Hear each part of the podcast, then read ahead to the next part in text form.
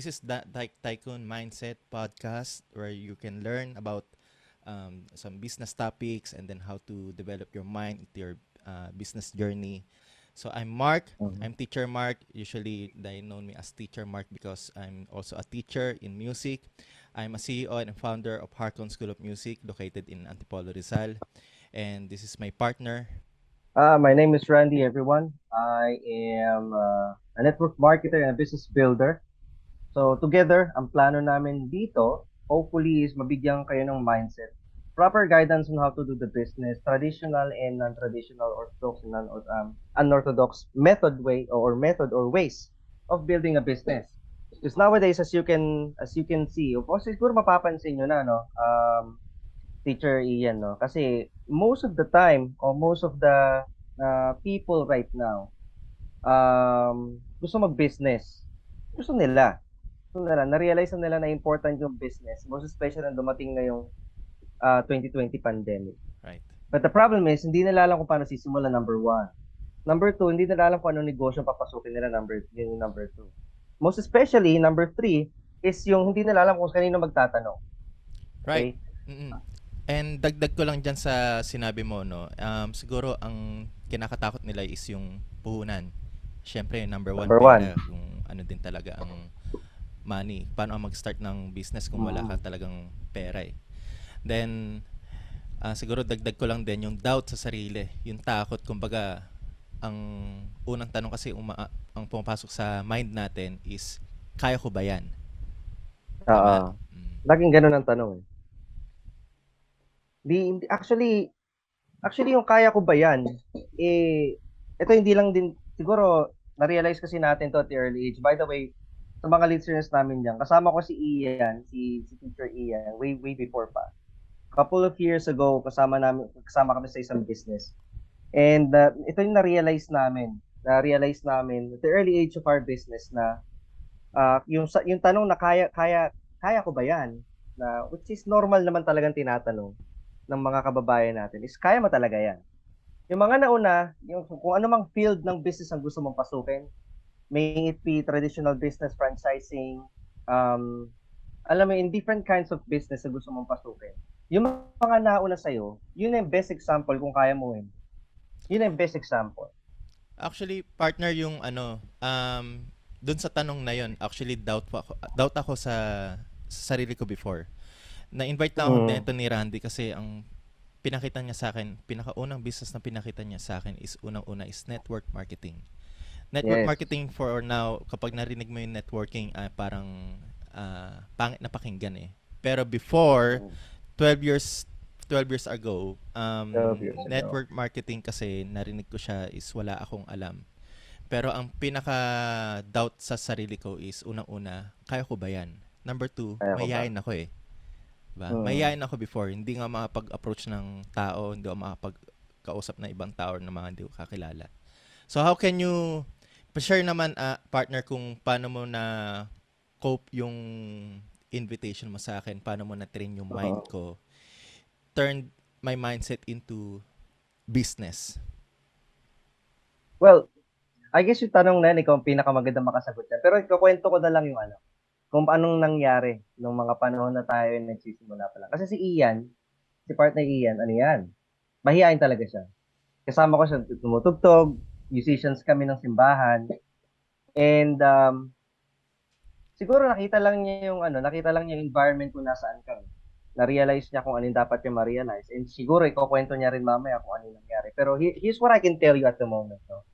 regardless if that's network marketing or not, regardless if that's um, pure sales, alam mo yun, um, uh, business, traditional, alam mo yun, you need to have prospects. Alam naman natin. Right? And number one rule in network marketing, most especially in business, let's, let's focus on the business muna. Number one rule when you prospect someone in your business, never prejudge.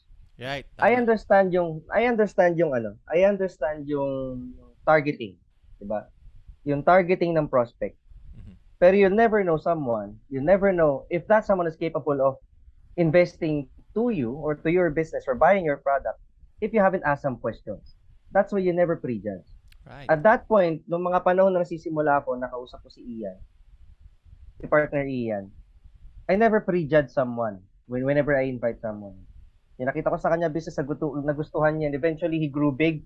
Nakapag-build siya ng sobrang laking organization sa uh, sa Manila. Tapos meron siya expansion ng business sa Laguna. Sobrang dami. Sobrang dami ng, ng grupo na, na na-build ni Ian. Just because, just because I never prejudge someone. I'm not I'm not the best in in prospecting. I just know the basics. Pero imagine this kung hindi ko na-invite si Ian, kung hindi ko pinakita sa kanya yung possibilities ng business, na wala si Ian ngayon sa business mo, sa business life. Right. Hindi niya kinuha yung course ng entrepreneurship. Tama ba? Yes. Ang course ko before talaga is music eh. Nag-turn uh-huh. lang talaga ako sa entrepreneur dahil sa network marketing. Turn up, syempre, ngayon naging nagkaroon ng traditional business. Pero, CEO na. CEO ng, na ng isang company. Right. um, actually, kasi lahat naman ng business, kung titingnan mo yung mga organizational chart niya, mukhang networking eh. Uh, yeah. Networking is inside. Nasa loob na natin yan. Oo.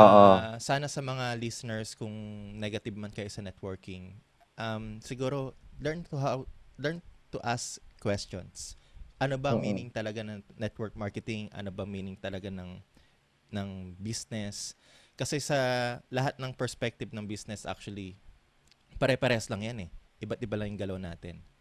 Actually, nung shinare, sa, shinare ni partner Randy yung experience namin before, yung mindset ko before kasi nung in-invite niya sa akin about networking, wala akong alam. Nagtatanong na ako, lahat ng basics natutunan ko sa mga trainings. Lahat ng mga invitation kung paano mag-approach ng tao, kung paano mag-market ng produkto, natutunan ko yun sa training. Hindi ka mm. matututo kasi kapag hindi ka nagtatanong. Then number two, hindi ka matututo kapag hindi ka nakikinig ng mga dapat mong pakinggan. Una-una ang natutunan ko before sa networking is uh, kung gusto mo magnegosyo, di mo kailangan magtanong sa doktor. Tama ba, partner? Tama yun. Kung gusto mo magnegosyo, hindi mo kailangan magtanong sa construction worker. Kung gusto mo magnegosyo, kailangan magtanong sa negosyante. Negosyante. Negosyante. That's the point. Right? That's the point. And the good thing about kay partner Ian before is curious talaga siya. So yes. I, I, I would suggest to everyone no, sa nakikinig ngayon. So the first first lesson na pwede niyo matutunan sa amin.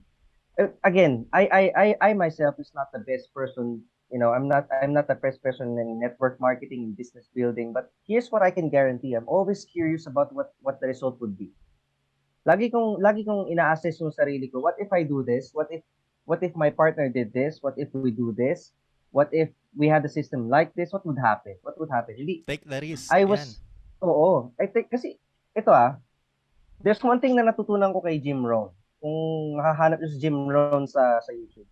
Jim Rohn, ang sabi niya, take risks because that that, that uh, the, the the risk that you take is where hap- is is where life happens. Tama. 'Di ba? What's the what's the benefit of you living a life of a surety to everything else that you do if you have if you already figured out parang parang ano na excitement ng buhay kung hindi mo pa na-figure out kung ano mangyayari, kung na-figure out mo na pala, kung ano pa mangyayari sa future. For example, tomorrow ay ito yung mangyayari. Mm-hmm. Hindi na exciting. Eh. Uh-huh. 'Di ba? Ano kaya yung ano kaya naka-install sa akin for tomorrow na pinipare ng Panginoon? Ano kaya yung ano kaya nakahanda sa akin na surprise ng Panginoon for tomorrow, 'di ba? If if you don't take risk, sabi nga ni Jim Rohn eh, it's okay if you don't want to take risk, sige, diyan ka lang sa gilid, kasi si, risk nga naman is parang parang nakakatakot, dangerous siya sa buhay natin. Sige, walang problema. Diyan ka lang sa gilid. Buhayin ka namin 20 years, 30 years, 50 years. Bigyan ka namin ng pagkain, bigyan ka namin ng pera. Pero diyan ka lang sa gilid kasi gusto mo lang safe ka mm-hmm. and gusto mo lang mabuhay ka. Pero what a life have you lived? Hindi ka nakalabas, hindi ka naka-abroad, hindi ka nakalipad, hindi ka nakapunta sa Boracay man lang. Mm-hmm. Sa white Tama. beaches of Boracay, di ba? Hindi ka man nakapunta doon because you don't wanna take risk hindi ka man lang nakapag-start ng negosyo mo to fulfill your destiny, to fulfill your purpose. I'm not saying na everyone is for business. Right. Not not everyone is for business. Here's the truth. Here's the truth. Everyone can be for business. Depends on their willingness to learn. Tama ba? Tama. Kasi minsan may salita tayo dyan yung acne. Kapag yes. alam mo nang nasa may edad-edad ka na, tapos sasabihin mo, alam ko na yan eh. Yan na, delikado. Kapag ikaw, bago as a business, or magsisimula as a business and then you're 30 or 40s na, yeah, you know everything na. Pero yung experience kasi sa business when it comes up, pagtayo, pagtatayo ng business, wala pa. So you have to learn back to the basic talaga. Attend trainings, seminars, conferences. Siguro sa marami na eh. Marami na ngayon partner sa YouTube eh. Mga nakikita ko sa mga Oo. Sobrang YouTube, dami na Spotify, ngayon. podcast. Ang dami mo nang Oo, pwedeng na- kunan ng source. Oo. Ano ba naman may Before- nakapagsabi niya si ano eh, si Tony Robbins ang sabi niya, makat off lang kita partner Ian. Sabi ni Tony Robbins before, the the problem with humanity is not lack of resources. Right. That that's true ah. Mm, it's totoo not yun. it's not lack of resources, lack of resourcefulness. Diba? Lahat ng resources nandiyan na. Kung 1970s, hindi mo alam, 1970s, 50s, ganyan, or 40s, hindi mo alam about business, you don't know what to do about it, it's understandable kung talagang ignorant ang isang tao pagdating sa business. Understandable yun. Alam mo bakit? Kasi wala pang resources na. There's no other means for a person to understand it, uh, to, to know how to, to build a business. Kasi there's no there's not enough books, not enough seminars, not enough information. Even yung mga information na magagaling sa ibang tao sa kapitbahay mo, walang ganun. Ngayon, YouTube. Mag- mag-search ka nga lang ng how to start a free, uh, um, uh, a freelance uh, business or uh, how to start a business PDF. Makakakita ka ng sandamukal na PDF online. Ang dami ng libreng books ngayon. Samantalang Oo. dati yung mga tra- gamit natin, puro papel-papel lang, pinapaserox lang Papel natin. lang. Umaten Mga- pa kami dati ng training ng 1,500 worth of Tama. ticket. Tama. Totoo. Para lang kay John Calub pa yon. Ang inaatinan namin. Para lang matutunan kung paano mag-close, mag-assumptive close, paano mag-sign up, paano yung mga alam mo yung mga yung how to do how to do sales. Yung lahat yun lahat yun inaral pa namin. Pero ngayon, kahit sino pwede nang matutunan yun. Ito na lang ang difference ngayon, partner. Kung gagawin ba nila o hindi. Right.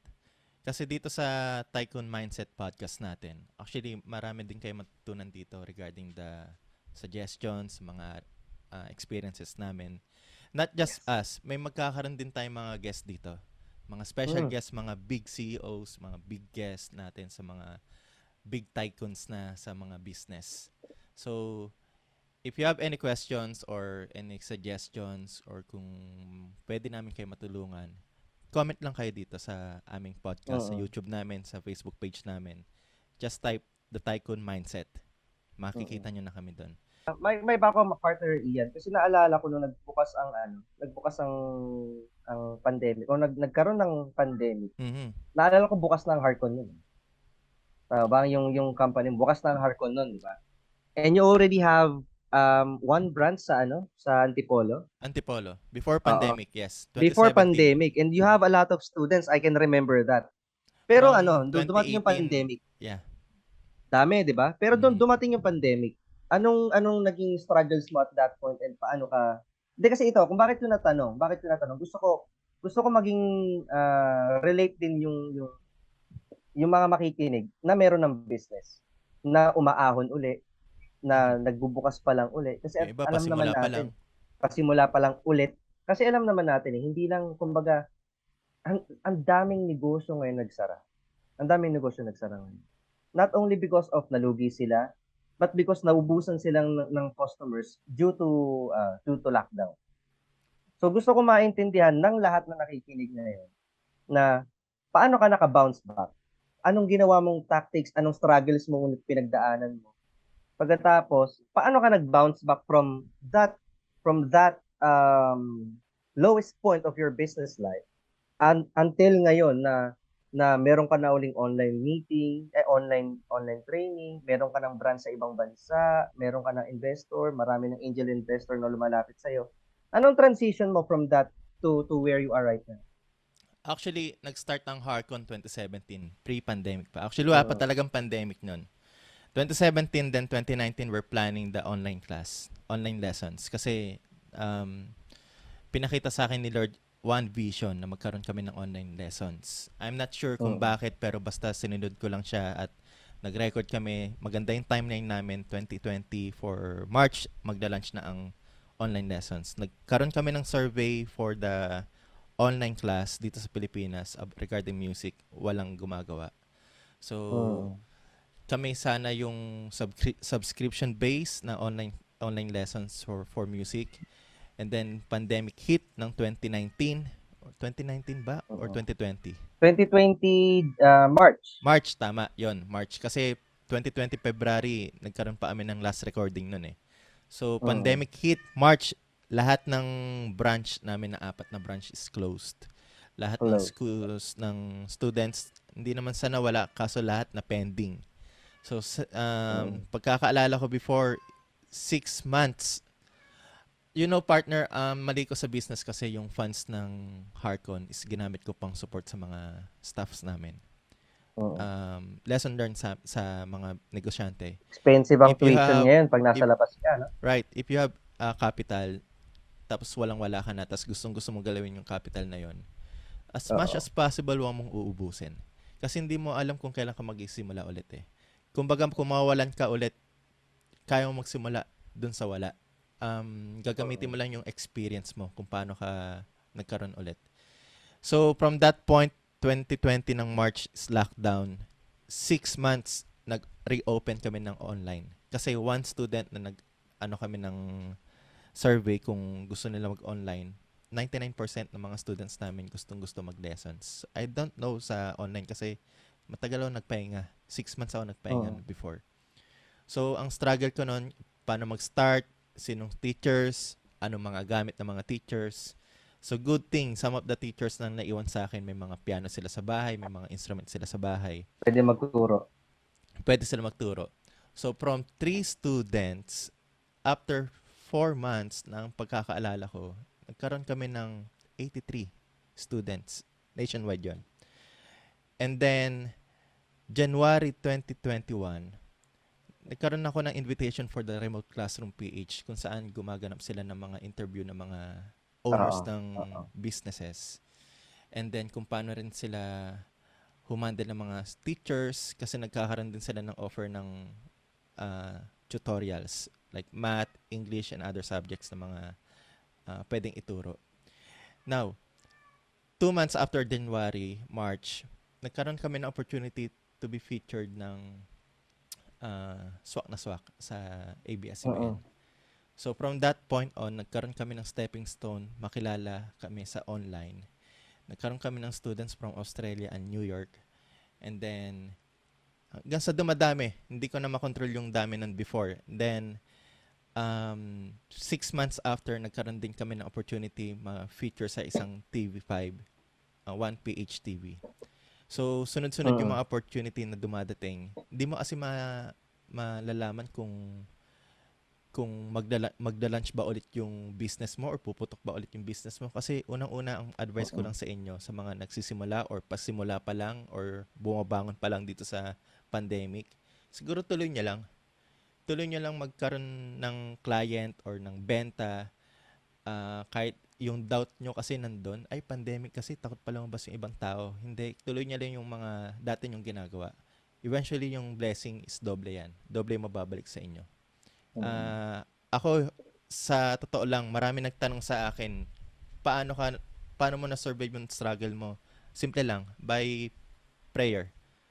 Hindi naman Yun. mabibless yung business natin or ng yung career mo kung di ka nagdadasal eh. Kasi Mm. how can you uh, build the business again kung sarili mo lang yung papaangatin mo? Siyempre, kailangan mo rin Exactly. ng favor ni Lord. Favor ng sa ibang tao. So, yun, I like partner. that. Ako naman, may tanong Actually, sa'yo. Oo, partner. ano, ano. Tuloy natin yan. Um, ulit.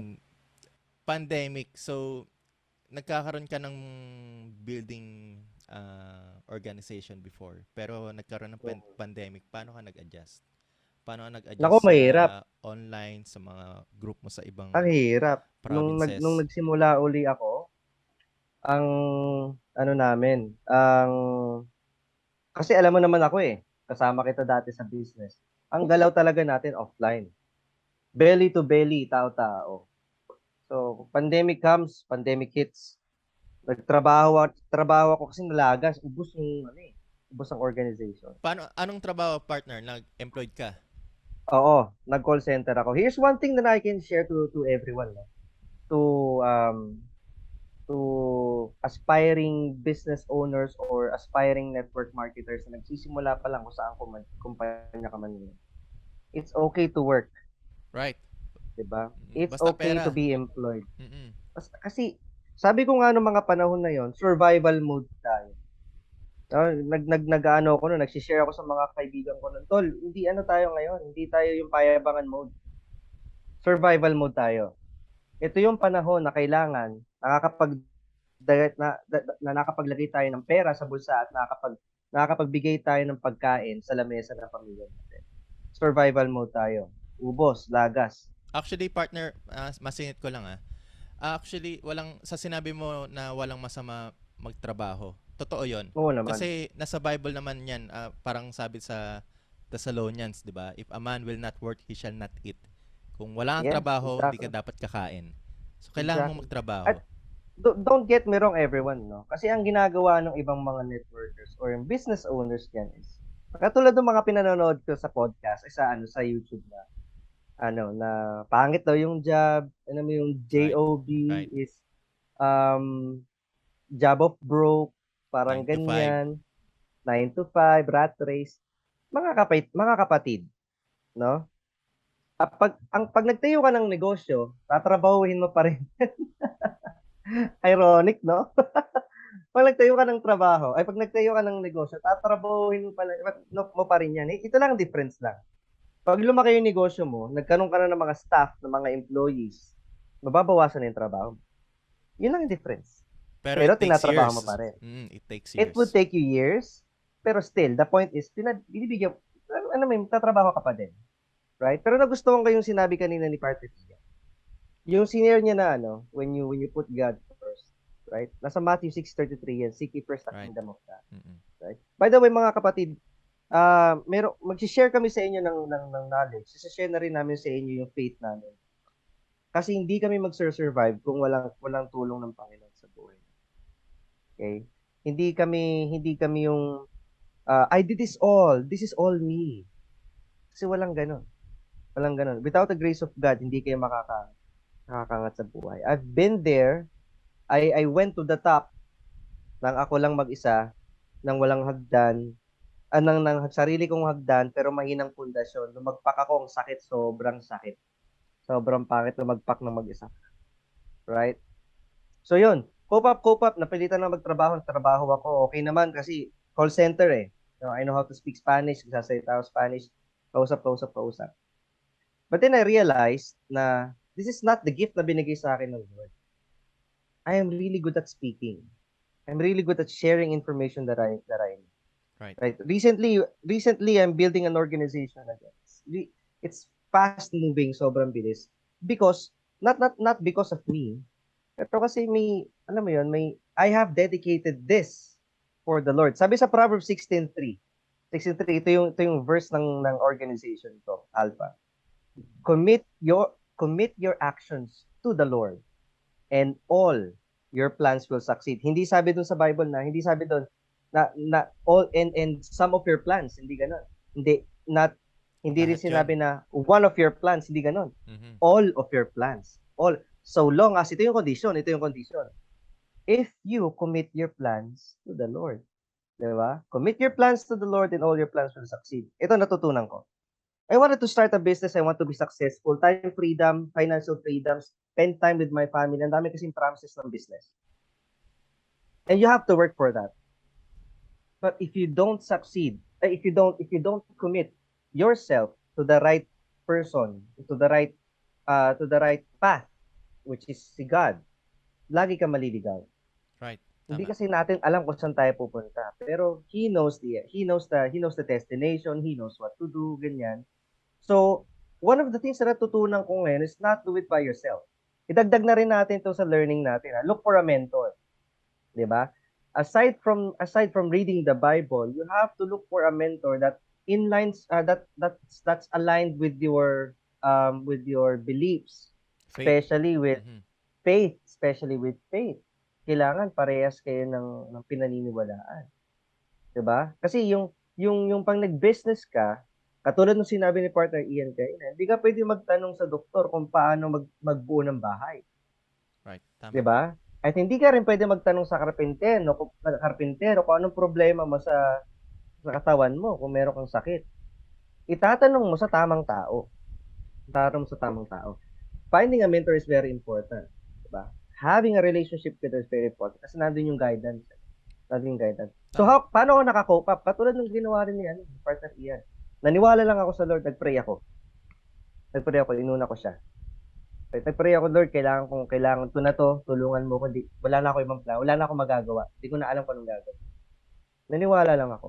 Kasi Ah. nandyan si, nandyan si Lord. Tama. Actually, partner, before, di ba, wala tayong part, wala tayong mentor. Automatic lang Mm. dumarating sila sa buhay natin eh. Oo. Uh, people come, Bigla na lang people, binibigay people sa atin. go. Actually, yung mga mentor natin before, hindi natin kasama na ngayon. Pero marami Wala na tayong sila. natutunan sa, sa kanila. Yung Mm. mga... Grateful kami. Grateful kami. Tama. Yung mga natutunan namin sa kanila sa mga seminars, sa bawat trainings, dalan-dala namin yon sa hanggang ngayon. Mark Louie, Right. Chris Pasag, Benji, Benji Pascogin. Marami. Marami nag-mentor sa amin. Marami rin kami nasaktan at nanakit sa amin. Pero lahat yon learnings. Lahat yon learnings. Diba? And one of, ano, sing, maisingit ko lang din siguro, partner, no? One of the Mhm, things na, na siguro naging goal na rin namin kung matagal namin tong pinlano, no? Aside from making this viral, pero ang, ang, ang isa sa mga gusto namin mangyari dito is to help everyone um, malesen yung yung business tuition fee nila. May tinatawag kasi tayong outside school tuition fee eh. Tama.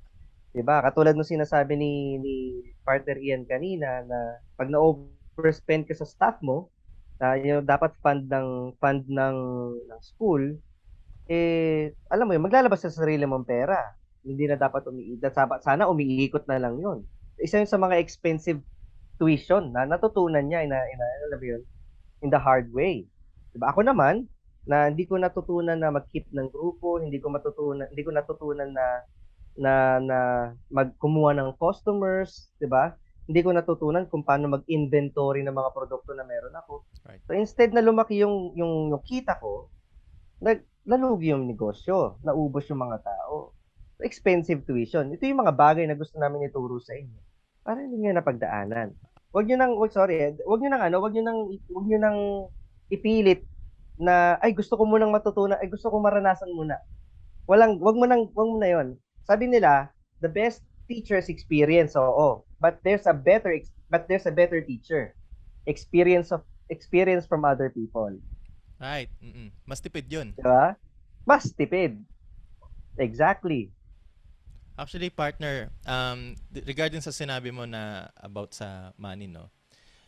May mga taong mindset kasi is nangihinayang sila sa kita. Kumbaga, nalugi lang ng ganito, titigil na. Ano yung mga best advice mo sa mga ganong tao? Kung paano ba. There's no- kasi ang mindset Mm. natin, kailangan kumita ako dito sa negosyo na to. Pag kumita ako, kailangan, ma- mamasyal na ako kahit saan kung gusto, pupunta, pupunta Ah, ko na. Ah. Ay, Tama gusto ba ko yung din ganong yan. mindset? Mm-mm. Gusto ko Mm. yan. Uy, gusto ko yan. Wala lang. Gusto ko lang. Gusto ko yan. Kasi ganyan din ako dati.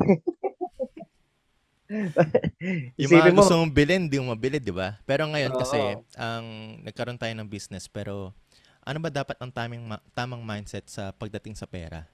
Kumbaga, pag kumita ka, anong Mm. gagawin mo doon? I-re-reinvest mo ba? ah, Ah, Mm. papaikutin mo ba ulit? Or bibinin mo yung kailangan mo para sa sarili mo? Mm. Actually, si partner Ian ang best example dito kasi na nauna siya makapag-build ng big business kaysa sa akin. Ako, I'm just, alam mo yon I'm just continuing with what I have at the moment. Pero here's, here's, here's, here's what I know to be true.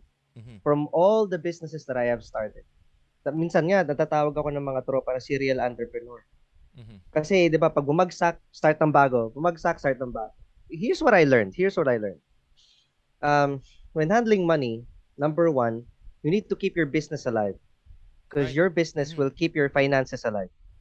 If you get my point, kapag naman, kapag, oh, sige, for example, ganito. You have the business. Nagkaroon ka ng malaking client, nabentahan mo siya ng isang malaking deal. Tapos kinuha mo lahat ng lahat ng pera, hindi mo pinasok uli sa business. Mhm. Sa'yo na yun eh. Siyempre, kasi pinaghirapan ko to. Ilang beses ko tong finalo up. Ang tagal pa ng presentation namin. Yung pag-prospect ko dito, ang tagal-tagal ko pang tinatanong para malaman ko yung pain points. Para lang ma-present ko ng maayos. Right. Tapos ibabalik ko sa business. Tapos ibibigay ko lang sa OPEX. Hindi na akin na to. Mhm. 'Di ba? Ganun yung mindset eh. Ganun yung mindset ng mga bagong mga bagong entrepreneurs. Mhm. Ngayon, nung nakuha mo na, itinabi mo, iginastos mo, nung nakailangan na yung negosyo ng bagong puhunan ng pandagdag sa, sa extension, sa expansion, sa kung ano mang kailangan nung gagawin para lumaki yung negosyo, wala ka na mailabas. 'Di ba? Kasi sinolo nung tao yung mismong kita. Here's what I've learned, ano? In the hard way, in the hard way. Kailangan yung first fruits mo, paglabas ng tithe and offering, pag nailabas mo na yung tithe and offering mo, balik yan sa negosyo. Lalo na kung first five years. First five years, ito ah, sabi ni, sabi ni, sa- sabi ni Tony Robbins, first five years of a business, 90% of the business are uh, will will close down. 90% of the businesses will close down. Five, per- five first five years. The next five years, only twi- only only only only parang 8 or or or 7% will continue on. Pero that doesn't mean na profitable sila. Right. 2% lang after 15 years ang naging successful. Now here's the question. Why would you think that the first 6 months or 1 year magiging successful na kagad yung business mo? Tuwang-tuwa eh. Actually, ang dali na mag-post ngayon eh. 'Di ba? Diba? Excitement eh. Kumbaga, ay, eto na achievements ng business ko. Sobrang successful na after one year. Hindi pa. Reality Ano yan? speaking, Yung hindi pa. Baby steps yan, bro. Mm, totoo yan. Totoo yung sinasabi mo. Hindi pa. Baby steps yan. Walang masama I- I maging, maging proud Oo, sa Yes. sa achievements Ah, mo exactly. after six months or one year ng bago mong business. Pero you have to maintain your mindset na Think wide lang, think wide lang. Kailangan kailangan malawak ang pag-iisip mo. 'Di ba? Hindi ko hindi ko sinasabing maparanoid ka or what not. Tama. Kailangan prepared ka lang sa mangyayari na ah okay, sige, pumasok sa akin yung gantong sales, mayroon akong commission na ganito. Mhm. Anong kailangan kong gawin? 'Yon, kailangan i-allot mo yung mismong pera mo nang hindi nauubos para mayroon ka pa rin pang negosyo. Kasi ganito, katulad ko dati, when I was young, nag-networking ako, ah ano sa network marketing pa rin naman ako, pero ang ginagawa ko dati, kukuha ko ng bulto ng produkto, ibebenta ko yung produkto. Itatabi ko yung puhunan, syempre, kasi babalik ko, ipabibili ko ng produkto. Pero yung tubo ko, gagastusin ko lahat yun. Alam mo dahilan ko, eh, deserve ko naman. Di ba? Deserve din ng business malugi. so, ang business ko ngayon, wala na. Bakit? Bakit? Ibig wala, wala nang bumalik. Nagastos ko na lahat. Dapat ganito. Pag nakakuha ka ng pera, kumita ka ng kaunti, pasok mo ulit sa negosyo. Pampalago. Tama. Totoo. Ha? Palalaguin mo na yung negosyo. Kasi pag naging, hindi ko naman sinasabing greedy ka. Pero pag na-excite ka, na ano ka, na, na nawala ka sa, kaya nga sabi nila, dapat pag nasa negosyo ka, hindi ka emosyonal. Hindi ka dapat emosyonal na, uy, grabe, laki na kinita ko. Kagaso, gagamitin ko lahat, hindi ganun. Right. Hindi rin pwedeng, grabe, ang konti ng income ko ngayon ah. Konti ng sales ko ngayon ah. Tigil ko na kaya. Hindi dapat ganun. Understand that it would take you time to create the momentum and to create a customer base. Branding, most especially para makilala ka online, kung traditional yung ginagawa mong business, it would take you time. Right. Hindi laging mabilis yan, hindi rin laging mabagal. 'Di ba? God uh, always has a perfect timing. Pero, here's the catch. Hindi mo makukuha yung timing kung titigil ka. Totoo. 'Di ba? Mm, Actually, yung sinabi mo kanina, partner, regarding sa five years na business, wala ka pang kikitain. Totoo. Ang sinabi ng mentor sa akin before, way back 2016, wala pang Harcon. Sabi niya sa akin, if magbi-business ka and then your business is successful, 3 to 5 years, don't expect na may kikitain ka. Kung meron ka man kinita, you have to maintain your lifestyle. Kung nagkakotse ka after 6 years, pero hindi ka nang tricycle, kailangan pa rin mag-tricycle. Bakit? Para hindi mo maalimutan kung saan ka nang gagaling. Be humble lang lagi. Mhm. Totoo. So, five years of experience sa business, sa business ko, sa organization namin, wala akong personal profit, sa totoo lang. Lahat balik sa Harcon. I'm, I really don't know kung ano yung uh, next five years ng school, pero one thing I know is same pa rin ang mindset ko way back five years ago. Mm. Lumalaki lang yung knowledge or yung mga natutunan ko. Pero kinikip ko pa rin yung mindset. I make sure hindi natatabunan. Usually kasi sa atin, kapag maraming information, masyado natatabunan eh. Nakakalimutan na natin bumalik sa basic. Eh, marami na akong alam. Lumilipad na bigla. Wag mo na. Ganun. Mm totoo. Kasi kahit anong atenan nyo ng seminars, sasabihin nyo pa, sasabihin nyo pa, pa rin kasi paulit-ulit, alam ko na yan. Yung alam ko na yan mindset, you have to, in Tagalog, pasantabi muna yan. You have Oo. to empty your mind like an empty glass para pag Mm. na-refill ulit ng tubig, turo sa akin to ni partner Randy before sa network, pag nag-refill ulit yan ng tubig, panibagong kaalaman ulit yan. Pero, Yes. yung tinabi mo, na tubig na yun sa laman na glass na yun, nandun yun sa isang storage. Hindi yan nasasayang. Mm. Lahat yan kasi learning experience. Hindi ang ang sa sa business, sa business no. O eh, sige, sabihin na natin sa bu- sa buhay mismo, sa life itself. Anything good or happen to you is a li- is, is a lesson. 'Di ba? Um life doesn't stop pag may masamang may masamang nangyari sa iyo. It only gives you a lesson. 'Di ba? Unless madeds ka doon, unless ma- mawala ka pagkatapos ng if something good has happened to you, it's a lesson. 'Di ba? There's always a lesson in everything. Pero yun nga sinasabi ang, ang tama yung sinabi ni partner. If you if you're not an empty cup, if you're not an empty cup, walang malalagay sa Right. Regardless kung meron kang direct mentor o direct Mhm. teacher na Mhm. nagtuturo sa o kung wala ng buhay mismo nagtuturo sa I tell you, if you're not an empty cup, hindi open ang mind mo. Ito kasi cliche ito eh. Pag sinabi ng open ba, open-minded ka ba? Pag sinabing gano'n, negative agad sa tao Totoo, yun, di ba? Ang, Negative ka. Ang approach, ang approach dyan is, bakit anong produkto nyo? Oo, laging gano'n. Mhm. Pero in reality, pag sinabi ko pag sinabi kasi ng tao na open-minded ka ba, Mhm. maraming posibilidad yun eh. Right. Open-minded ka ba na tumanggap ng information na makakatulong sa'yo, regardless kung network marketing man yan o hindi. Paano kung ino-offer sa'yo na open, open-minded ka ba to know how to keep your body clean nang wala kang, ano mo yon nang wala kang binabayaran, nang wala, tapos libre lang. Eh kung hindi ka, 'di ba? Kung hindi ka open-minded, how would you know that information? Number one.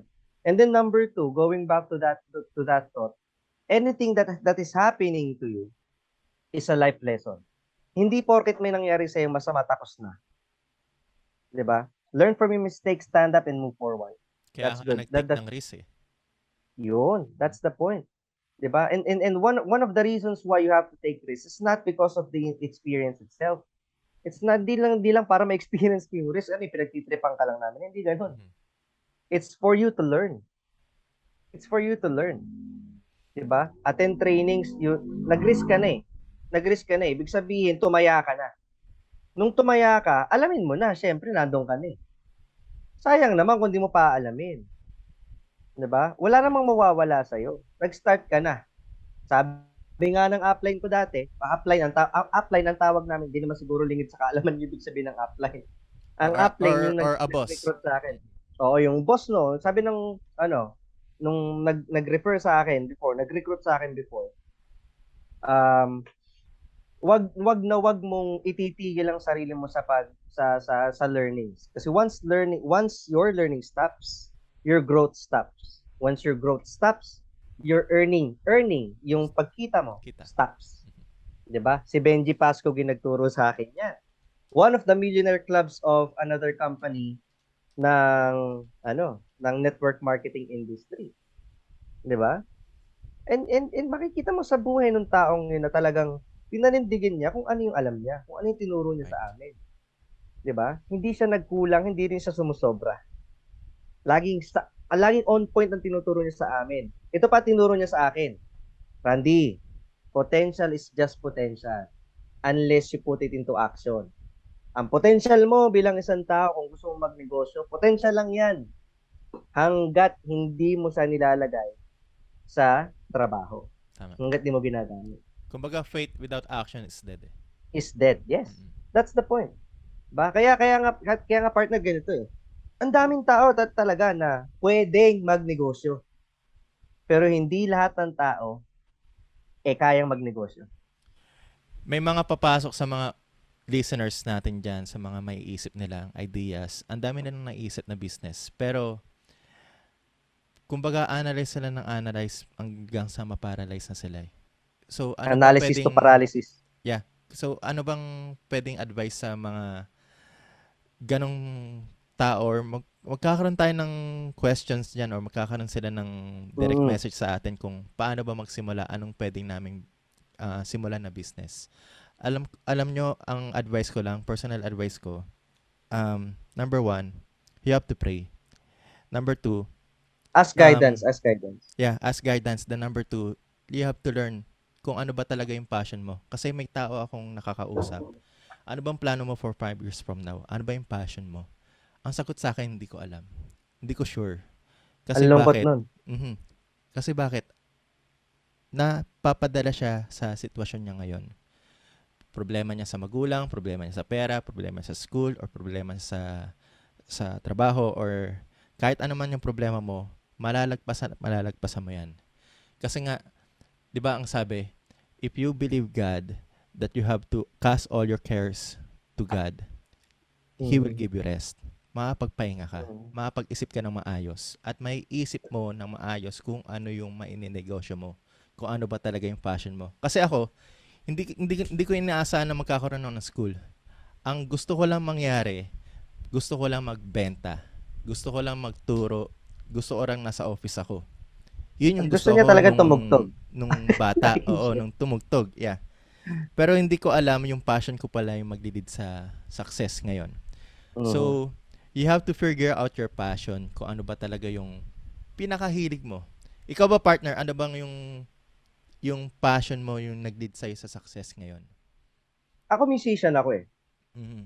Ah, musiko ako na mahilig mag-drums. Mhm. Pero I never saw myself katulad nung I, you, you saw yourself na Ma- magpatayo ng business. Mag, magkaiba kami ni partner Randy sa, sa mga Oo. listeners. Parehas kaming musician, pero yung passion namin. magkaiba kami ng pinuntahan. Magkaiba. Oo, Mhm. magkaiba kami. Etong ang, ang, ang ano, walang mas mataas, walang mas mababa, okay? Right. Mhm. Ah, don't get me wrong. Ang ang difference ko kay kay partner Ian is I never saw myself building a school out of my passion. Right. Gusto ko lang tumugtog at ayoko nang ayoko nang ano, ayoko gusto ko lang tumugtog. Sa ministry, gusto ko tumugtog. Sa sa labas, gusto ko tumugtog. I just want to you I just want to let out my inner musician. Mhm. Mhm. Pero what what my passion is, what my passion is, speaking, letting other people know what I know, Yan. sharing the information that I know can help them. Ito kasi ito to. Ito yung madalas na ginagawa ng ibang ah, business o- ito na naman yung mga nakikita natin sa YouTube. 'Di ba? Na why would you stay with your with ganyan ganyan ganyan? And and and and you don't you don't uh, you don't you don't even see uh, a progress in what you do blah blah blah blah ganito. Babalik tayo dun sa statement na not everyone is for the business. Just like network marketing not everyone is for network marketing but and network marketing is available to everyone. Mhm. but not everyone is for network marketing.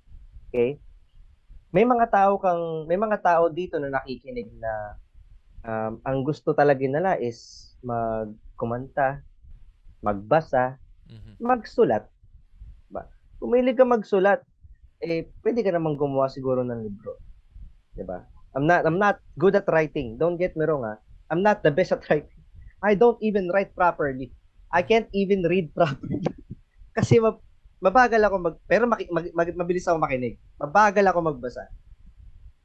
So kung kung magaling ka naman mag-drawing, why not? 'Di ba? Just find a way na na yung ginagawa mo can can make you money. There's another teaching din naman na your passion is not always right if it's not making you money. That's another Right. that's another Mhm. idea, di Ito. ba? Mhm. That's another idea. What if what if ganito ah, sa inyong mga listeners? I'm a musician, tapos ang gusto ko lang eh tumug ng tumugtog ng tumugtog nang wala akong pinupuntahan. For example, gusto ko lang sumali sa isang banda tapos tutugtog lang ako, sarili ko pang gastos, tapos 30 years old na ako, naka, nasa poder pa rin ako ng magulang ko. Kung, kung ikaw tinamaan ka nito, nakikinig ka, baka para sa'yo talaga to. Pero ito, for example lang ha, 30 plus years old na ako, tumutugtog ako na walang bayad, Tapos, gumagastos pa ako dun sa gig. Kasi bumibili ako ng alak. Mhm. Kasi passion ko lang. 'Di ba? Is that a good passion or bad passion? Para sa akin na parang utang 'yan. Dalawa kasi ang utang. Good and bad utang. Mhm. Ang good ang bad utang, 'yun yung pinangutang mo yung pera mo, pero pinang birthday mo lang. Right. Umutang ka pero pinambinyag. Mhm. Umutang ka pero pinambili mo ng damit. Umutang ka pero walang bumalik na pera sa iyo sa utang mo. Good Expense utang is yung umutang ka, ininvest mo sa stocks. Right. Umutang ka, nagsimula ka ng negosyo. Mhm. Umutang ka, nagbukas ka ng panibagong negosyo. Yun ang magandang utang. Ang Good SM, ang MOA, oo, ang MOA, hindi yan binuksan. Galit gamit ang sariling pera ni Henry C. Did you know that? Diba yun? Sa mga nakikinig, ang, sa mga hindi nakakaalam, ito alam ni partner Ian to. Ang MOA, nasi, na, na, nasimulan niyan, yung Mall of Asia, dahil, nag, umu, dahil umutang si Henry C. sa isang bangko. Right. Yun ang good utang. Pero ang dami Parang- ng pera ni Henry C. Before. Pero ang dami ng pera. Is- Imagine yun ha. Ilan ang, ilan ang SM Henry C bago siya mawala. Bago mabuo yung MOA. Sobrang dami. Pero Dami bakit na. di siya kumuha sa sarili niyang pera? Kasi yung sarili niyang pera, yung sariling pera ng SM, SM Holdings, Prime Holdings, ay nasa loob lang ng negosyo. 'Di ba? Yun ang business. Pero going back, going back to sa passion, if your passion is not making you any money, I think you have to re- rethink your ano choices in life Mhm. kailangan mo na i-rethink yun. Kasi ako, for the longest amount of time, my passion is not like, swerte, maganda yung ginawa ni, ni partner Ian.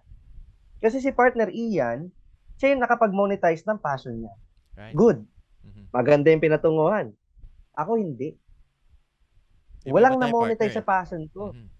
Walang na in passion, I mean, not not passion sa speaking ha, pero walang na-monetize sa pagtugtog ko. Pero Passion ko din naman tumugtog. Pero nakaka-bless naman tumugtog eh. Kasi na, Oo, sinabi mo kanina, kasi nasa sa ginagamit ministry ako. Mhm. Kung ginagamit, kung, that's the question ha, Mhm. kung ginagamit sa ministry. Mhm. kung binabalik mo yung blessing sa ibang tao, oo, maganda yon. Pero kung yun na lang ang pero kung yun na lang ang nag-iisang bread and butter mo, hindi mo pa napo-provide sa family mo yung dapat na bibigay mo sa kanila. Mhm. Tapos umaasa ka sa iba para buhayin ka. How can you say you're blessed to be a blessing? Right. 'Di ba? Nasa Diyos ang awa mga kaibigan, pero ang gawa nasa tao, nasa tao 'yan. Pwedeng maawa ang Panginoon, pero kung di ka nakaawa-awa, maniwala ka sa akin. May palo 'yan. Mhm. 'Di ba? May palo 'yun. God is good all the time.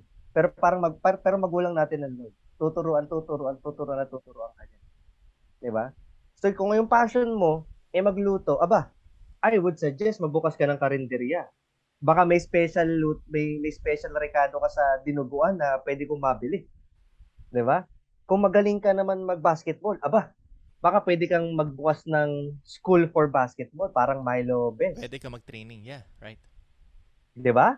Kung marunong ka naman magsabihin nating magturo ng ano, kung paano magturo din, 'di ba? Nag-teacher ka o nag, nag ano ka, trainer ka at marunong ka mag-develop ng trainers, aba, baka pwede kang magbukas ng isang training academy for trainers, Right. 'di ba?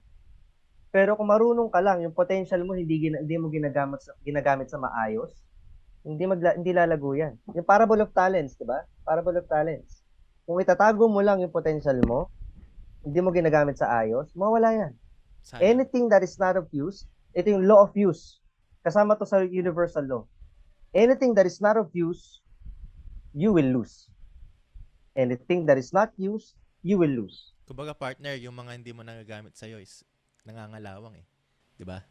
Skills natin. And eventually, Kapag di mawawala yan. kapag di natin ginamit yung kunyari kung magaling ka magluto before tapos di ka na nagluluto for how many years kasi tinatamad ka na, Hmm? mawawala yan. Mawawala ka. Makakalimutan Mawala mo yan. kung dapat pala may paminta to. Dapat pala may asin to. Oo. Naalimutan ko. Kung tumutugtog Five minutes ka, nga lang pala yung babad. Mga Yeah. ganon. kung tumutugtog ka tapos di ka nagpa-practice, mawala yan, mangangalawang ka. Yung bilis, yung speed. Di, hindi ka na makapag-catch up sa mga bagong kanta. Ganon din sa kung, business. bu- kung bumabasa ka, kung bumabasa ka ng nota, hindi ka na bumabasa. Katulad ko, ito, best example. Marunong ako, mag, marunong ako bumasa ng nota, mabilis ako bumasa ng nota. Dati, Mhm. eh hindi ko na nga na-practice. Right, wala sa na. music college, no? Di ba? O, mag, schoolmate ko pa yan si Ian dati, si partner Ian sa music college. Di ba? Pero sa ngayon, na-monetize niya na yung business niya, in, ay yung, yung, yung passion niya, in a way na nag-build na siya ng business. Here- Here's one good tip na mabibigay ko sa mga, ah, yung asawa ko. Yung asawa ko, nagpaplano kami na magbukas ng isang nail salon. Nice. Ah, pa- paano nangyari Best 'yon? Paano example. nangyari 'yon? 'Di ba? Bakit? Kasi yung asawa ko, may passion siya para magkalikot ng mga kuko. Mm. So magbubukas kami ng nail salon. 'Di ba? So hindi na lang passion 'yon. Business na 'yon. Right. Right? So, kukuha na lang kami ng staff, make it big, 'di ba? Start small, make it big. Pero magsisimula yan dun sa ikaw. Tama? Yes. You is always the you factor. Kasi kung bumabalik yung customers mo, tapos dumadami na yung customers mo, hindi mo na kailan, hindi mo kaya i-handle, you Kailangan mo kumuha ng iba. Doon ka na point. mag-employment. Ng going back dun tao. sa thought kanina na ang business ay trabaho din. Trabaho din siya. Pero pa- you will not work for it for long time. Tama, tama. Kasi paano mo ituturo sa makukuha mong tao kung di mo na-experience? Hindi Hindi mo rin alam kung anong gagawin mo, 'di ba? Parehas kayong clueless. That's the point. Ito kasi yung ang, na- ang nakikita kasi lagi ng ibang tao is I'll do it myself pagdating sa business. I'll do it myself. Ako lang lagi lahat Kaya to. ko yan. Bakit? Kaya ko yan. Magaling ako. Bakit? Kasi nangihinayang sila sa gagastusin nila. Totoo naman kasi gastos ang OPEX, lalo na kapag marami kang manpower. Tama, 'di ba? Mhm. Pero here's the point. Here's the point. If you will always do it for uh, uh, to, to, to, for the business at lumaki yung customer base mo, I'm telling you, para ka lang nagtatrabaho ng employment yan. Hindi ka na hindi ka na nagkaroon ng financial and, and, and time freedom. Kasi ikaw na lahat eh. Oo, malaki ang kita mo. Pero the point of here's the point of the business. Aside from making other people's lives easier, is for you to gain time and financial freedom. Right. Tama. Yun yun. totoo. Yun yung blessing ng business. Yun yung blessing ng business na makukuha mo. If, if, again, ah, if, if, if done properly. Right. Yun yung danger doon eh. Kasi pwedeng you've gone a long way. You've gone a long way. And you haven't done the, the business properly. Nagsimula ka, ang tagal-tagal mo na nag-business. Pero hindi mo pala ginagawa ng maayos yung business. Mapapansin mo paulit-ulit ka. Mapapansin mo, same problem arouse. Best example si Ray Kroc. Hindi founder ng McDonald's. Mac- McDo- Oo. yung McDonald's brother ang original founder ng McDonald's ngayon.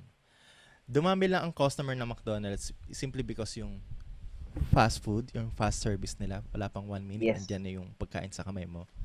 One customer. One customer lang ang lumapit sa kanila, humanga sa kanila. Ang customer niya pa nun is bata. Bata. Yung bata na yon tinawag niya sa magulang, shinare niya, ang bilis ng pagkain dito. Tas dumami na. Dito tayo. Hanggang sa dumami na. Alam nyo, hindi nyo kasi malalaman kung kailan dadami yung customers nyo. Hindi nyo You'll malalaman kung kailan dadami yung benta nyo. Basta, ma- ang alam nyo lang sa, sa mindset nyo, sa sarili nyo, tuloy-tuloy lang kayo. Tuloy nyo lang yung ginagawa nyo. alam alam mo yung partner, th- there's there's one thing na kaya mong kontrolin. Hindi mo kayang kontrolin yung dami ng customers. It, it- Right. sa, sa sa business ah, hindi mo kayang kontrolin yung dami ng ng estudyante mo. Hindi mo kayang kontrolin yung yung dami ng bibili sa Pero isa lang ang kaya mong kontrolin yung sarili mo. Mhm. Kaya mong kontrolin yung trabaho mo. Kaya mong kontrolin kung anong mindset mo pagdating. Ano bang magiging mindset ko kapag konti yung tao? Kasi hindi mo makokontrol yung mindset nila. You can only influence. 'Di ba? Kaya nga ako, I, I don't consider myself motivator. Because kung nag-business ka, brother, you have to be self-motivated. Right. Mhm. Hindi ka pwedeng ito, panoorin mo si Patrick Bet David. Sinabi niya to. Patrick Bet David said it, said it best. If you are a business owner and you started your own business, you you cannot you cannot be always be motivated by other people. Kasi dapat yung motivation mo is manggagaling sa why mo. Ano bang deepest why mo? Bakit ka nag-business? Trip mo lang ba? O, o, o may pinanggagaling mo. Mhm. Dapat meron kang deepest why. Yun yung best motivator mo Right. you can only influence other people towards their action. Pero, the best thing that you can do is to take care of your own mindset, take care of your own reaction, take care of your own action. Kasi the only thing that you can control is yourself. Totoo. Mhm. 'Di ba?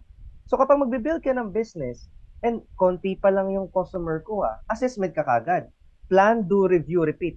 Plan, do, review, repeat. Ito ang problema sa karamihan eh. Nagplano, ito gusto kong negosyo. Ito yung plan ko. Ganda. Food stand, um, burger, ganyan. May magandang recipe na pwedeng pwedeng i-franchise. Alam mo yun? Think big lagi, think big. Magandang magandang i-franchise. Kaya lang, hindi ko kasi alam kung magiging okay to o hindi. Hindi ko Part alam two, kung hindi pa- magugustuhan ba to eh. Di ba to? Hindi ka pa nagsisimula, negative ka na kagad. Right. Take control of your mindset. 'Di ba? Ang dami ko nakakausap. Ito, nagbi-build ako ng organization ngayon. We are starting in, in Manila. Nasa Sorsogon kami ngayon, tapos nagbukas na yung Batangas. So I'm I'm I'm in different different places at at at at uh, a small amount of time. And most of the people na nakakausap ko is alam mo kasi gusto ko naman. Kaya lang kasi hindi ko alam kung kikita ako diyan eh. Kung kaya ko bang gawin eh. Kung may bibili ba eh. Nandun Sabi ko, doubt. Andun yung doubt, which is normal. Normal sa atin yun. Normal sa atin yun. Pero kung pagdududahan mo yung sarili mo, why not pagdudahan mo yung pagdududa mo? Totoo. Parang, what if kaya ko pala? Throwback yan, partner ah. Oo, diba tama naman. Pero tama eh. What if, what if kumita ako malaki? What if marami palang may gusto nung ino-offer ko? What if yung recipe na naman ako sa lola ko na pang burger, eh, pwede palang kumita ng sobrang laki. What if marami pala akong magiging customer? Right. What if pwede ko palang i-franchise to na merong royalty dahil doon sa recipe? What if yung kaldereta ko, eh meron twist na kapag ipin-franchise ko yung restaurant, makakaroon ako ng royalty fee dahil ginagamit nila yung recipe ng lola ko. What if, what if, what if? Dalawa lang yan, dalawa lang yan. There's two ways to learn pagdating sa business. The first way to learn is the the pain of discipline. Right. The pain, two two pains na habang habang inaaral mo yung business, two things na ma, ma, ma, ma, ma, makukuha mo. Number one is pain of uh, pain of discipline. Yung hirap na pinagdadaanan mo kasi pinipilit mong gawin kung anong tingin mong tamang gawin. Kung ano yung naniniwala kang tama, ginagawa mo sa araw-araw. Disiplinado ko every day. Maaga kang gumigising, tinatrabaho mo yung negosyo mo, late ka natutulog kasi may tinatapos ka pa. Kinabukasan, ganun uli, ganun uli, ginagawa. Prayer, devotion, trabaho. Prayer, devotion, kain, tulog, araw-araw, araw-araw. Pain of discipline. Pangalawa, or the other one na makukuha mo is pain of regret. Na sana pala, Sana pala Ayan. ginawa ko. sana pala. Tinrabaho. Sana pala. Ito na sana ang pera ko. Ito na sana ang negosyo ko. Ganto na sana kalaki yung grupo. Ganto na sana kalaki yung savings. Lahat yun makukuha mo kung hindi mo gagawin.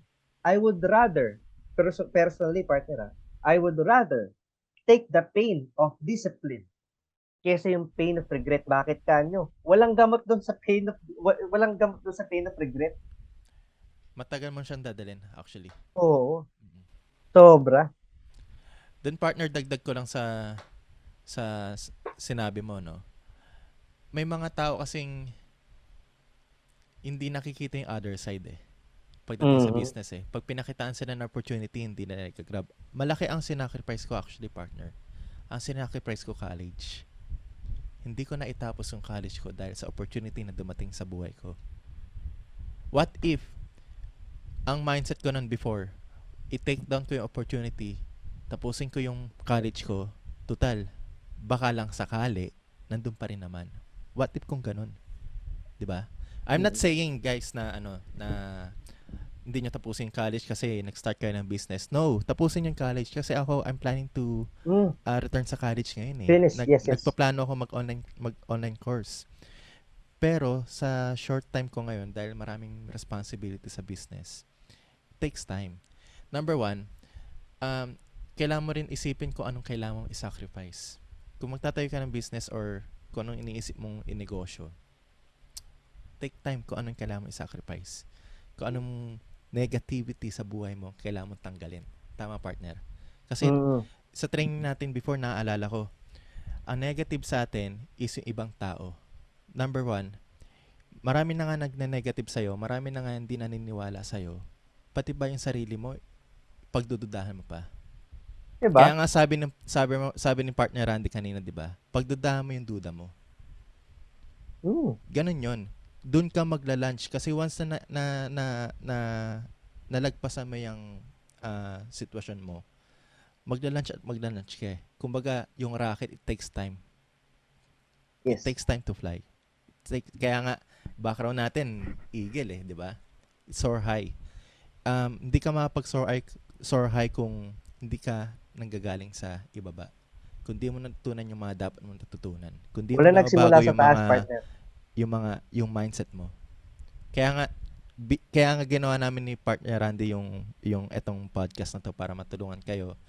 Kung ano yung pwede namin maitulong, andyan si Coach Randy. Pwede nyo siya i-direct message actually. And then, pwede nyo rin ako i-direct message. And then, pwede namin kayo matulungan kung ano yung business ang itatayo nyo. Lalo na ngayon. Perfect way para magtayo ng business. Dahil number one, wala ng lockdown. Yun. Number two, lumuluwag na. Lahat ng tao nagsisilabasan na. So, lahat ng tao naghahanap ng way, lahat Lahat, lahat ng tao tao nag- excited na lumabas. excited ah. na lumabas. Doon ka lang lagi kasi iikot sa thought na yun. Eh. Kasi kung, kung hindi mo sisimulan yan, kailan? Right. Di ba? So, ikaw, ikaw, ikaw, ikaw, nakikinig ka sa akin ngayon. Meron ka ng idea to start a business. Either traditional man yan o network marketing, regardless. Kung meron ka ng idea to start a business, ito lagi mong tatandaan. Success, isulat mo to ha, kapag ito nakikinig ka, tingin mo tinatamaan ka na. Sulat mo to. Success is a progressive action towards a worthy idea. Yun. So again, success is a progressive action towards a worthy idea. Kaibigan, nakikinig ka ngayon, Ang ganda nun. meron ka ng idea sa gusto mong gawin. May idea ka na. At gusto mo ng success, di ba? Ano na lang kulang? Progressive action. Sabi, dito ah, sabi na nakasulat dito, sinulat ng asawa ko, all progress is incremental in nature. Ah, pro, di ba sabi progressive action, progressive action. Progress is incremental in nature.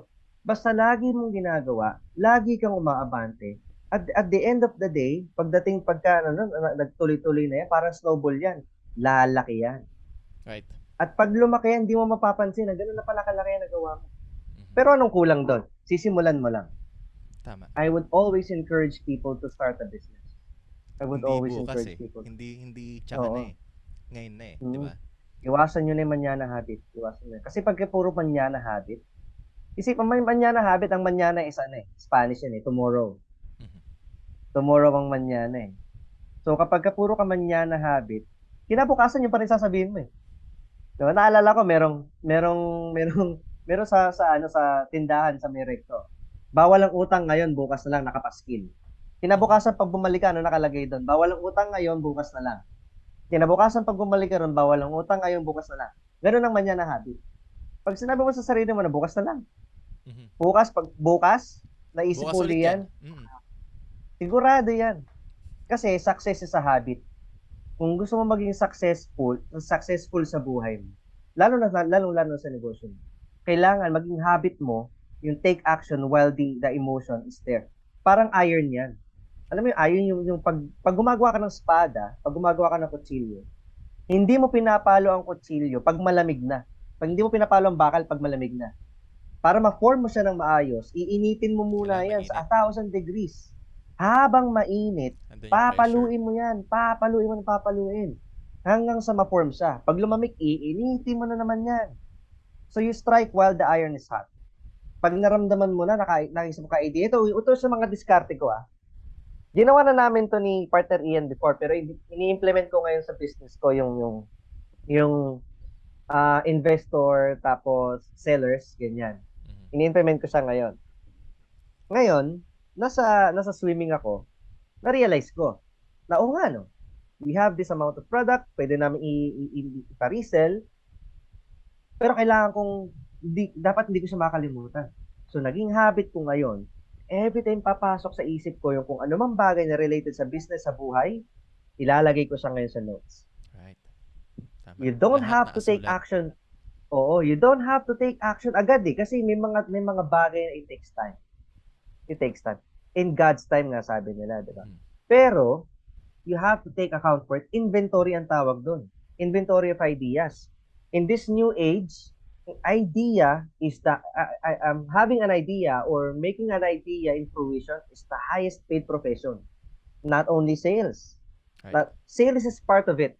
If you have an idea, nagawa mo siya sa fruition, yung sales noon, eh yung magbibigay siya ng pera. Pero, having the idea is one of the highest paid uh, activity na pwede mong gawin. Pero kailangan pa rin siya ibenta eh. Mm-mm. Di ba? Kailangan pa rin siya ibenta. So yun, pag nagka, progressive, yung success is a progressive action towards a worthy idea. Meron ka ng idea, kapatid. Nakikinig ka ngayon, naisipan mo magsimula ng school, naisipan mo magpa-franchise, naisipan mo maggawa ng freelance academy, naisipan mo kung anong klaseng negosyo. Sulat You mo. want success? Sulat mo. Progressive action. Kahit may sulat mo man lang yan, progressive action na yun. Progressive action yun. Nil- Right. Nilagyan mo into action, tinuloy-tuloy mo siya. Progressive action. Pro- prog- ah, um, um, um, progress is incremental in nature. Laging lumalaki yan so long as ginagawa mo. Gawin mo siya. Huwag kang matakot. Instead na isulat mo yung bucket list mo, yung mga kailangan mong puntahan or mga kailangan mong gawin, Mm. sulat mo yung goals mo. Sulat mo yung Gumawa ka ng dream board. Na, na kailangan mong gawin. Yung mga dapat mong simulan. Yan yung mga dapat sulat mo. Ngayon, kung nagda-drive ka man ngayon, syempre, hindi mo kailangan magsulat Wag, mo nagda-drive ka. Um, siguro, you have to, kapag nakarating ka na sa destination, mga suggestion ko sa'yo, siguro i-analyze mo lahat ng mga napakinggan mo ngayon dito sa podcast Pag-isipan mo. namin. Pag-isipan mo mabuti. Kasi, kung sawa ka na sa 9 to 5 mo na araw-araw, tapos wala ka naman naiipon. Actually, may ganyan akong kaibigan eh. Um, Mm-mm. hanga ako sa kanya. Kasi number one, yung commitment niya sa trabaho nandun eh. Pero yung pagre-resign niya, wala eh. Um, kumbaga, classmates ko, classmate ko siya before, hanggang ngayon nandun pa rin siya eh. Pero walang masama sa ganong work. Ang sinasabi lang namin, gusto namin kayo matulungan kung paano maging successful Start balang ng araw. Step one, Mm. you have to do step one, you have to take action. Yan yung sinabi ni partner Randy kanina. Pero yun nga, ah maidagdag ko lang, no? When when when you- when you start when when you want to start, just make sure you have the right you have the right, right direction. Right? You have to put in you have to put God in the center of it. Kasi kung walang matibay na sentro, magiging wobbly yung ship mo. Right, totoo. Um, Ilalagay mo yung Panginoon una mo. So yun nga, um, 'di ba? Always put God uh, at the center of everything that you do. Go always go back to the to the Proverbs uh, 16:3 to that verse. Commit all your actions to the Lord and all your plans all ha, all your plans will succeed. So hindi hin- hindi hindi lang hindi lang ito ano mo yun, hindi lang ito dahil sa iyo. Dahil pinagpala ka ng Lord, right. 'di ba? Tama ba, partner? Totoo. Actually, yung yung business mo or yung iniisip mong i-negosyo, ba nga sabi nga namin, ang, pon, ang punto lang naman dito sa buong episodes namin is you have to change your mindset eh. Kung negative ka, kailangan mo maging positive sa business, iba yung mo sa business. Kung iniisip mo, ay hindi para sa akin to, para sa iba yan eh. Tapos yung sinabi ni Coach Randy sa last episode namin na andun pala yung sana pala. Sana pala ginawa ko before. Na hintayin dumating sa point na yon. Kasi unang-una, may plano sa'yo si Lord. Jeremiah 29.11 pa lang, sobrang clear. For I know the plans I have for you. Gagawin mo na lang eh. You don't know what comes tomorrow, pero you have to do kung ano yung pwede mong gawin sa passion mo. Tama si Coach Randy kanina. Si partner Randy, ang sabi niya sa last episode is, ah, kung masarap yung recipe ng lola mo, kung magaling ka sa ganitong skills, kung magaling ka tumugtog, kung magaling ka magsalita, kung magaling ka magbenta, gamitin mo. Gamitin mo yan sa Mm. sa naiisip mong gawin. Siyempre sa mabuting bagay. Pero kasi kapag magnenegosyo ka, huwag mong iisipin ng pera. Number one yan. Kasi kapag magnenegosyo ka para lang sa pera, ay, hindi hindi aagos ang blessing Mahirap, doon. mahirap ang galaw ng ano. Na-experience ko yan one time. Nagbago ang mindset ko. Pumitik lang ha. Nawala lahat. Nawala, nawala yung mga ah, profits, sunod-sunod yung mga expenses, bakit ganito, ganyan. Kasi tumitingin ako sa pera. Huwag ka mabubulag sa pera kasi once na nabulag ka sa pera, mawawala yung focus mo, mawawala yung goal mo, mawawala yung dapat mong gagawin sa next step mo. So you have to maintain your mindset na hindi ka magnenegosyo para sa pera. Magnenegosyo ka para maging successful ka. It it has a different meaning uh, regarding sa successful. Kasi ang success, ang meaning ng success, not just about money. Successful ka sa family mo, successful ka sa school mo, sa board exam mo, sa test mo, sa mga ginagawa mo, nagiging successful ka. Natuto ka nag- mag-drive ng kotse, naging successful ka sa course na yon. Iba't ibang meaning ng success, not just money, mga, mga kaibigan. So, Mm. For I know the plans I have for you, sabi ni Lord sa Jeremiah 29:11. Plans to prosper you, not to harm you, and plans to give you hope and a future. Sure. So, yun yung share namin sa inyo. Saka ano, it's not always partner. money. It's not always money. It's actually ano, if, if I would if I would suggest always put well, of course, put put God first, pero lagi may ko-consider yung integrity mo. Right? Right. Sinabi rin ni Chinkitan to eh. 'Di ba? Madaling magnegosyo kapag maraming tao nagtitiwala sa Okay? So, magiging okay kang tao kapag okay ang integrity mo, lalong-lalo na yung magiging okay ang negosyo mo kung okay kang tao. So, mga kaibigan, kung marami kayong natutunan ngayong ah, mga episodes na pinakikinggan nyo, always remember na pwedeng-pwede kayong mag-follow sa Spotify namin, diba? The Tycoon Mindset. Kung nakikinig kayo dito ngayon sa Facebook, sa TikTok, Instagram, somewhere, we have a Spotify account. Just look for Ty- the Tycoon Mindset. Right, partner? Right. Subscribe to our YouTube channel. Follow us on our social media. Sa Facebook, Instagram, TikTok, YouTube. Subscribe. Tycoon Mindset. So, I hope Right, marami kayong natutunan sa amin.